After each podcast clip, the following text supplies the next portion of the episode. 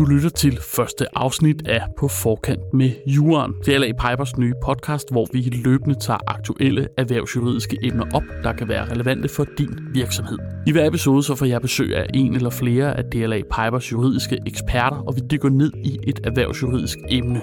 Vi gennemgår baggrund, implementering og perspektiver af lovgivning, og vi forsøger altid at gøre det så konkret og konstruktivt, at du kan omsætte juren til handling. Og vi ligger hårdt ud, for det er det første afsnit, det skal handle om hvidvask.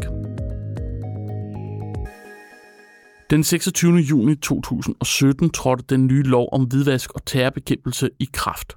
Loven skal gøre det vanskeligere for kriminelle at hvidvaske penge og samtidig skabe et værn mod finansiering af international terrorisme. Og den nye lov den stiller store krav til de virksomheder, der er omfattet af den.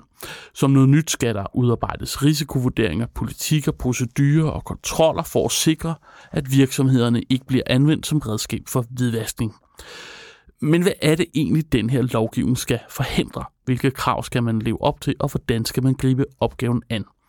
Det kan afsnittets juridiske ekspert gøre os meget klogere på. Morten Schulz, MBA og advokat her hos DLA Piper. Velkommen til. Mange tak. Hvad øh, er din rolle her hos øh, DLA Piper? Jamen, jeg er advokat i vores øh, finansielt regulatoriske afdeling, hvor at jeg beskæftiger mig med en lang række af opgaver og spørgsmål, der relaterer, der relaterer sig til den finansielle sektor, og øh, heriblandt også øh, hvidvaskreglerne, som, ja, som mange nok øh, kan forestille sig her de sidste år, har, har været lidt i, i eksplosiv udvikling i den forstand, at, øh, at det er noget, som, som mange har behov for rådgivning på. Mm. Hvad dækker begrebet øh, hvidvask? Jamen, øh, hvidvask, det har sådan set sin egen øh, fine definition i, øh, i hvidvaskloven. Øh, men hvis man skal sige det sådan lidt øh, generelt, så dækker det over forsøg på at skjule eller forandre indtægter fra kriminelle handlinger og bringe midlerne ind i samfundet, igen på en måde, øh, hvorpå de f- øh, fremstår rene. Der er mange, der synes eller tror, at hvidvask er sådan lidt mere i den i den tørre ende, øh, og det kan reglerne, nu læser man også isoleret set, være, men, øh, men det til trods, så, så, så dækker det faktisk over mange øh, spændende og lidt mere saftige sager, og en af mine egne yndlingssager er en, øh, er en sag tilbage fra 2007, som vedrører den svejsiske bank UBS, øh, som havde en person siddende, øh, som, øh, som kan du sige, på en struktureret vis i UBS var med til at rådgive amerikanske kunder om, hvordan de kunne undgå at betale skat. Øh, og på den tidspunkt, så, så fortæller han, eller underretter han de amerikanske myndigheder om det, øh, hvorpå der starter en undersøgelse af UBS, som resulterer i, at, øh, at øh, de får en kæmpe bøde.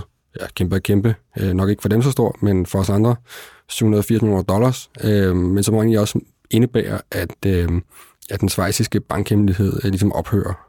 Og det, der øh, synes jeg er ekstra finurligt ved historien, det er, at øh, den gode mand, der laver den underretning, han ender faktisk med at komme i fængsel øh, fordi han har medvirket til det.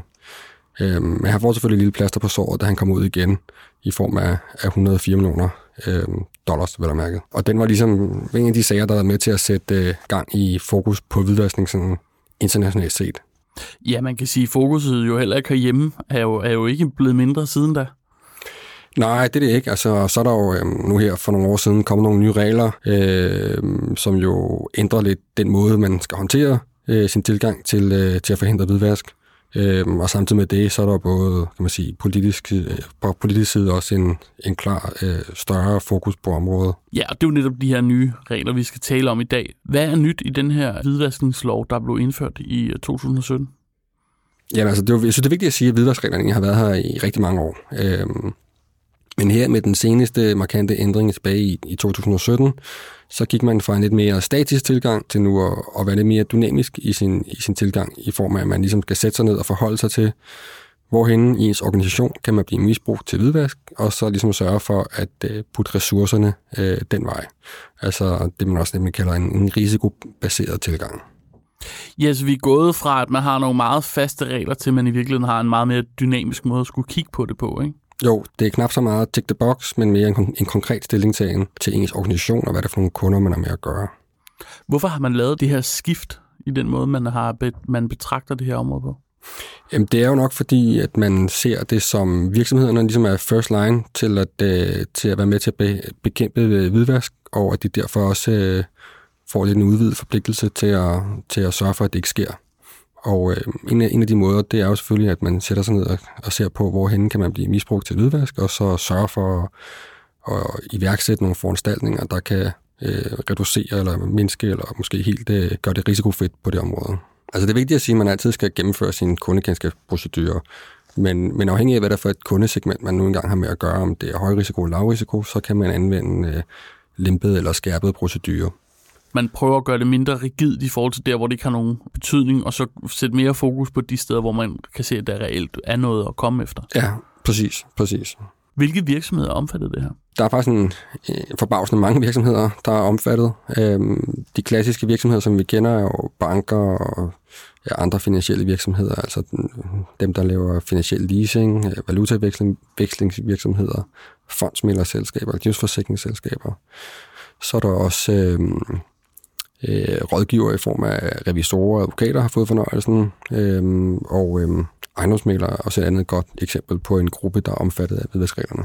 Okay, så det er virksomheder, der arbejder med transaktioner af penge og med rådgivning og omkring det, kan man sige det? Ja, det må godt sige. Altså, det er der, hvor du ligesom har nogle midler, der skifter hænder eller transaktioner, form af, af aktiver, der overdrages på en eller anden måde.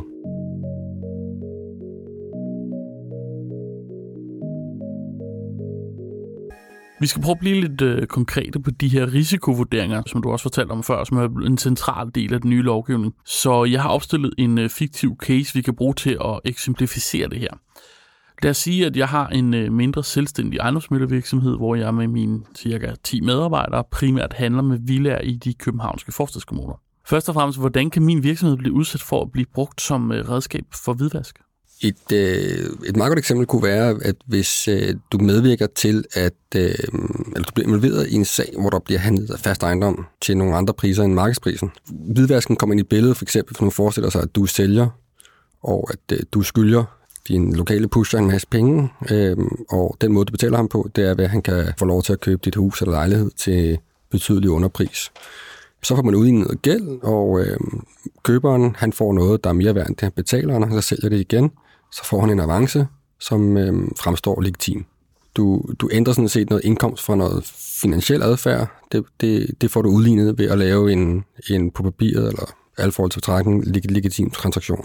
Det er også et klassisk eksempel, at man bruger vendetjenester eller bruger sorte midler til at få sat fast ejendom i stand. Og det gør jo så, at man kan, man kan tilføre en masse værdi til den her ejendom, som når man så går ud og sælger det, og hiver den skattefri avance hjem, jamen så har man lige pludselig øh, konverteret igen sige, nogle ulovlige øh, formuegoder, midler, til noget, der fremstår legitimt. Okay, så hvis jeg sælger et eller andet faldefærdigt hus for, lad os sige, 2 millioner, og den her kunde så kommer tilbage et halvt år efter eller et år efter og vil sælge det, og det er dobbelt så meget værd, fordi det er blevet fuldstændig gennemrenoveret, så skal man være, i virkeligheden, så skal jeg være opmærksom på det. Ja, så skal man spørge ind til, øh, hvordan det er foregået. Ja, og det er jo så fordi, han kan bruge for eksempel sorte penge til at købe dyre byggematerialer og ja. lægge ind, eller til at betale håndværkerne, og på den måde, så kan han, når han sælger huset, så får han en gevinst, som rent faktisk er fuldstændig tilbage i samfundet som en reel og lovlig værdi. Lige præcis, lige præcis.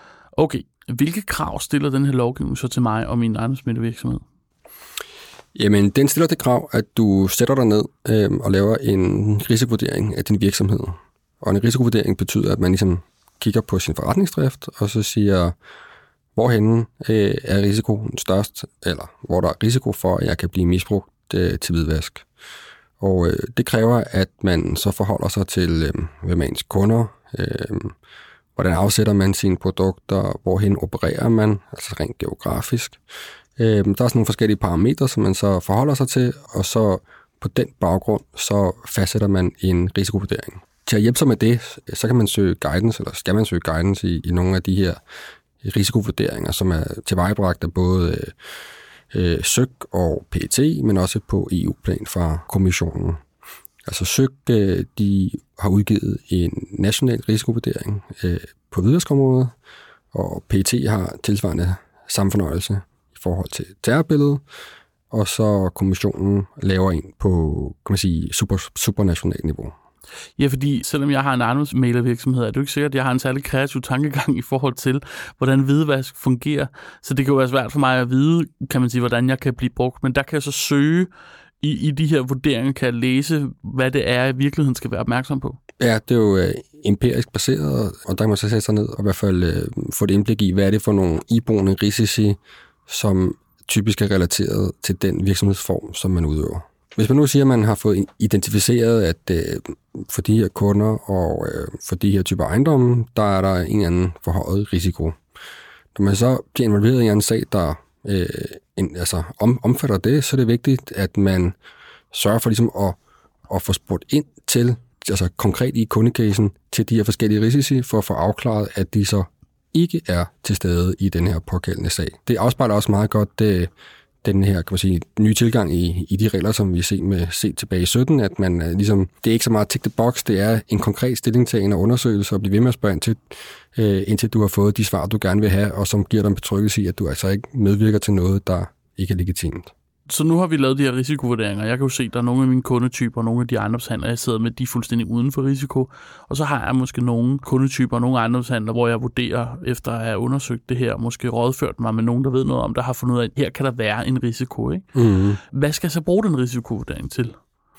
Jamen, øhm, din risikovurdering, kan du sige, den skal du bruge øh, strukturelt organisatorisk. I og med, at du har fornøjelsen af at være underlagt øh, hvidvaskloven, så skal du også lave øh, nogle forskellige politikker, øh, og have nogle procedurer for, hvordan du gennemfører din kundekendskabsprocedure, og i øvrigt i aktager hvidvasklovens øh, krav, og det baserer sig på risikovurderingen. Så du kan du sige, du sætter ned og forholder dig til, øh, hvor er risiciene i virksomheden, og så afspejler du det i det dokumentationsgrundlag, som du skal udarbejde efter hvidvaskreglerne. Procedurerne skal beskrive, hvordan du i aktager hvidvaskreglerne i forhold til dine kunder. Øh, og det vil sige, hvordan får du indhentet oplysninger? Hvilke nogle yderligere spørgsmål skal du stille, hvis det er, at der er usikkerhed eller øh, mistanke om, at der kan være noget her, der har relation over til noget hvidvask? Hvad skal du gøre, hvis du får en hvidvaskcase? Altså, der nogle virksomheder skal have en hvidvaskansvarlig, så skal man tage fat i en hvidvaskansvarlig, som så guider en. Øh, eller vurderer øh, situationen. Hvordan skal jeg foretage indberetning til eksempelvis søg, hvis nu at øh, jeg er ret overbevist om, at der sker noget hvidvask? Hvis vi lige holder fast i det, fordi der er jo samtidig den her indberetningspligt, som du også lige nævner, for virksomheder, der er en del af den her lovgivning. De skal indberettes til det, der hedder hvidvasksekretariatet under SØG, som du har nævnt, som jo er statsadvokaten for særlig økonomisk og international kriminalitet. Hvad skal jeg gøre, hvis jeg har mistanke om, at en af mine kunder øh, benytter sig af hvidvasken. Så skal du starte med at undersøge det. Så skal du sige, er der noget her, der er usædvanligt? Er der noget her, som virker som om, at det kunne være øh, linket til hvidvask? Øh, og det undersøger du så, og så enten så når du frem til, at øh, det var bare dig selv, der var lidt for mistroisk, eller også så finder du, at det er der rent faktisk noget substans i. Øh, hvis du gør det, så skal du foretage en indberetning til søg, som så herefter øh, har bolden i forhold til den videre efterforskning. Og det, der er vigtigt også her, det er, eller det, der er vigtigt at sige, er, at man selvfølgelig ikke kan fortælle sin kunde noget om, at man har foretaget den her indberetning. Det, det, det har man tavshedspligt om. Mm. Mm. Sådan, så man ikke, kan du sige, ubevidst måske kommer, med til at, kommer, kommer, kommer til at hindre, at, at der kan ske en reel efterforskning. Men i forhold til, til det ansvar, hvordan bliver jeg ramt, hvis en af mine kunder hvidvasker penge gennem min forretning, og jeg ikke har kunne gennemskue det, eller jeg ikke har været dygtig nok til at underrette det? Ja, men øhm, det er sådan et gradueringsspørgsmål, for det kan sige, på den ene side, der har du, øh, helt ud på den måske mere ekstrem, det har du, hvis du medvirker til det.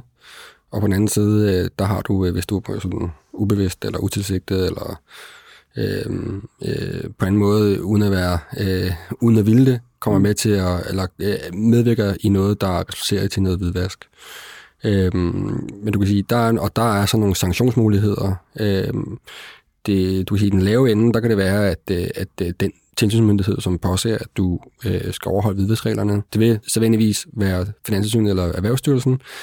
Øh, så kan det give en påtale, hvis det er noget, der er sket, men hvor du har ligesom øh, fundet ud af efterfølgende, at der var noget der ikke var helt godt.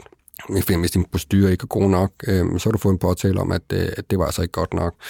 Øh, du kan også få et påbud om, at, øh, at øh, dine procedurer, som de er nu, øh, de er ikke gode nok. Det skal du sørge for at få, øh, få forbedret. Øh, og så kan du selvfølgelig, hvis du øh, hvis det er mere grov, så kan du blive øh, få en bøde, øh, og, øh, og i hvert tilfælde kan det også medføre fængselsstraf.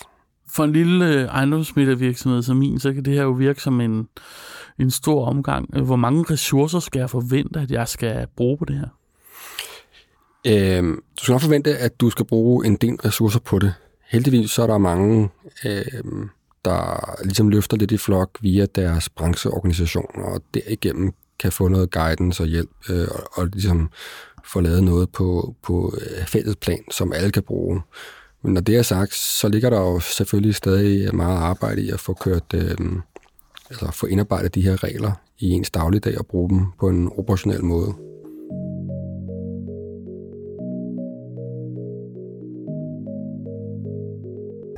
Antallet af indberetninger til statsadvokaten for særlig økonomisk og international kriminalitet, det vi også kalder SØK eller SØIK, det bliver ved med at stige.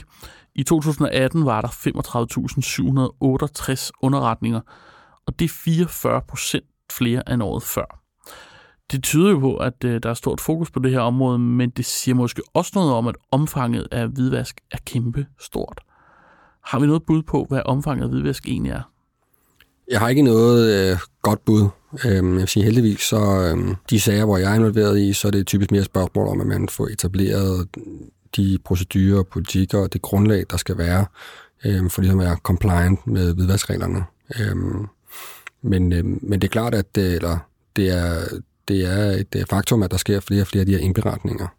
Øhm, og det, jeg tror, det tal vil være stigende. Men er det her antal stigende indberetninger, vurderer du, at det er et spørgsmål om, at der er kommet et øget fokus på området, eller vurderer du, at det er et spørgsmål om, at, der, at, at omfanget af det her er stigende? Det er nok mere den første, at det er det øgede fokus, som gør, at man nu øh, nok måske tager reglerne mere alvorligt, end man har gjort tidligere. Men selvfølgelig også som følger det paradigmeskifte, der har været over de sidste par år. Både sådan med reglerne og politisk. Hvad er konsekvenserne af hvidvask? Jamen, det handler vel dybest set om, øh, om den grundlæggende tillid til, til samfundet og de finansielle systemer, at det ligesom skal fungere, øh, og at øh, alle ligesom øh, bidrager, tænker jeg, til samfundet med øh, altså det, vi gør. Vi betaler skat af vores ting og så videre, at vi opfører os ordentligt, og der er ikke nogen, der ligesom øh, udnytter, at man kan gøre det anderledes. Når vi snakker om sådan noget her med øh, kriminelle handlinger, så handler det jo også tit om at være foran. Altså, at de kriminelle, de forsøger at... Øh være foran myndighederne i forhold til at tænke på nye smarte måder, ikke? Ja. Og skal penge på. Og den øh, seneste lovændring, vi taler om her fra 2017, og der har jo været en række lovændringer gennem de sidste mange år, og der er sikkert også flere på vej. Så det her er jo et område, der er i forandring hele tiden og i udvikling hele tiden. Øhm, hvordan forventer du, det her område vil se ud fremover? Jamen, jeg forventer, at, øh, at øh, det stadig, sådan, i hvert fald for min historie, vil være et område, hvor at der vil være behov for øh, rådgivning og og øh, at man forholder sig meget konkret og komplekst til de her øh, situationer. Og man, når man kigger ind i, i det, der ligger lige fremme her, så er der jo også nye former, der vil blive omfattet af hvidvaskreglerne, altså eksempelvis nu de her øh, virtuelle valutaer, som det hedder, altså crypto assets. Hvis man, hvis man veksler dem, så vil man efter nytåret blive omfattet af hvidvaskreglerne. Og jeg også en anden ting, jeg også vil fremhæve, det er, eller lige vil nævne, øh, det er, at man også øh, har gjort det bødestørrelsen afhængig af omsætning. Det vil sige, at der nu er mulighed eller risiko for at udstede nogle, modtage nogle markant større bøder, fordi det bliver baseret på, øh, hvad din omsætning er som virksomhed. Det er jo et princip, man kender for, for konkurrencereglerne også og GDPR-området. Kan man forestille sig, der er, at paletten bliver udvidet i forhold til, hvad det er for nogle typer virksomheder, der kan blive udsat for at blive brugt som redskab for de her ting? Det, det er helt sikkert. Der vil, der vil være en meget øh, nøje overvågenhed med, hvad er det for nogle virksomheder, hvor der sker hvidvask, og det vil så løbende blive øh, omfattet af, af, af, af reguleringen. Som jeg siger, herhjemme, der er det jo direktivstyret, så herhjemme vil vi være meget øh, selvfølgelig afhængig af, hvad der, er, der foregår på EU-plan. Men hvad er det? Er det udviklingen i markedet, eller er det udviklingen i teknologi, eller er det i virkeligheden de kriminelle, der også tilpasser sig den lovgivning, der bliver lavet på området? Hvad er det, der driver den her udvikling? Jeg tror, det er samsurium af det hele de muligheder, som der nu engang er i samfundet, de vil blive brugt, og de vil blive analyseret, og de vil blive vurderet af de kriminelle til at, at finde ud af, hvordan man kan nemmest og bedst foretage hvidvask. Det er jo, tænker jeg, det er ligesom øh, øh vand, der siver nedad. Det, det løber derhen, hvor der er et hul, ikke? Jo. Så med en afslutning og en lille opsamling på de ting, vi har talt om, så har jeg bedt dig komme et par korte, sådan helt konkrete råd til virksomheder, der er omfattet af den her hvidvasklovgivning. Hvad er de gode råd? Jamen, de er nok øh, relativt banale. Øhm, det er, altså, hvis man, hvis man har fornøjelsen, øhm, det kan jeg måske godt forstå, at man kan være lidt ærgerlig over, fordi det er lidt omfattende regulering, men hvis man nu engang bliver omfattet af de her regler, så er det at lade være med at sidde på hænderne, men simpelthen øh, øh, få gjort noget ved det, øh, få, få sørget for, at man får adresseret de krav, der følger af hvidvaskloven. Øh, fordi hvis man venter med at gøre det, indtil at øh, myndighederne øh, banker på døren og vil se, hvordan man nu engang gør det, fordi man udøver den virksomhed, man gør, så, øh, så er det, det er ikke så godt. Altså, så er det nok lidt øh, sent øh, og kan have nogle konsekvenser. Og, øh, og selvom at det er sådan et øh, tungt regime at få kørt igennem, så har jeg min egen opfattelse af, at, at der er mange af de virksomheder, som jeg har arbejdet sammen med, når først de har, har været igennem det, jamen så har det egentlig også medført noget værdiskabende for dem i den forstand, at de øh, får en god øh, onboarding-proces af deres kunder, og de får et helt andet og meget bedre øh, indblik øh, i deres kunder, øh, hvilket er den lige er det grundlag, som, som virksomhederne øh, og ja, os alle sammen jo øh, driver vores forretning på. Så der så, kan være en god værdi i at omfavne det? Ja, lige præcis. Det bliver lidt blødt, men uh, embrace it.